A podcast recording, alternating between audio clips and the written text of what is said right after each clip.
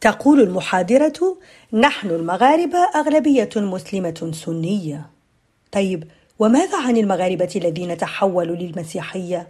ماذا عن المغاربة الشيعة؟ ماذا عن المغاربة الملحدين؟ هل نعدمهم مثلا؟ هل ندخلهم السجن؟ هل نسحب منهم بطاقتهم الوطنية وجنسيتهم المغربية؟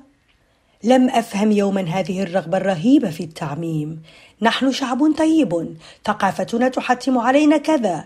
نحن مسلمون مغربي وأفتخر. المغاربة شعب مضياف وكريم نحن شعب مخادع.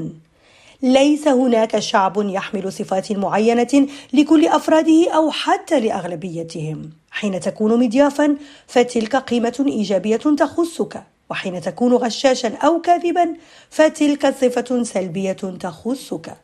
ثم أنك لا يمكن أن تكون فخورا بما لم تختره كفرد ولم تقم به كفرد.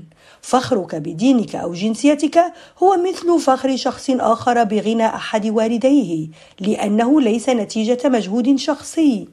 أما عن الدين فهي قناعة وممارسة فردية لا يجوز التأسيس عليها لبناء تصور مجتمعي أو لتفعيل قوانين. هل سنفرض على المغربي الذي تحول للمسيحية تقسيم الإرث بناء على المعايير الإسلامية؟ هل سنفرض على المغربي الملحد والمغربية الملحدة عقد زواج ديني إسلامي؟ هل سنفرض على المغربي الشيعي طقوس الاحتفال بعاشوراء بالطريقة المغربية؟ وهي بالمناسبة خصوصية مغربية لا هي سنية ولا هي شيعية. وقس على ذلك عشرات الأمور المتعلقة بالهوية الفردية والذاتية لأن الشخص نفسه يملك هويات متعددة لا تعني التناقض بقدر ما تعني تعدد الفرد نفسه.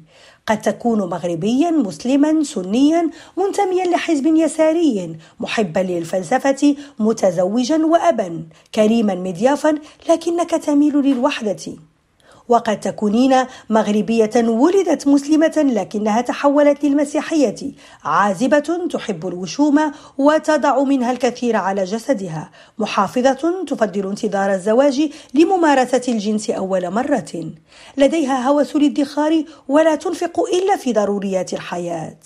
حين كانت مراهقة كانت تعشق الرقص لكنها الآن أصبحت غير قادرة على الرقص أمام الناس. هذان نموذجان من نماذج عدة تبين أننا جميعنا متعددون تتغير هوياتنا بتغير الإطار والفضاء والزمن. حين نعمم فنحن نلغي خصوصية كل ذات وكل مسار. حين نضفي طباعا معينة على مجموعة كبيرة من الناس فنحن نحرم أفرادها من أن يكونوا هم بخصوصياتهم وعثراتهم واختياراتهم. سناء العاجي الحنفي.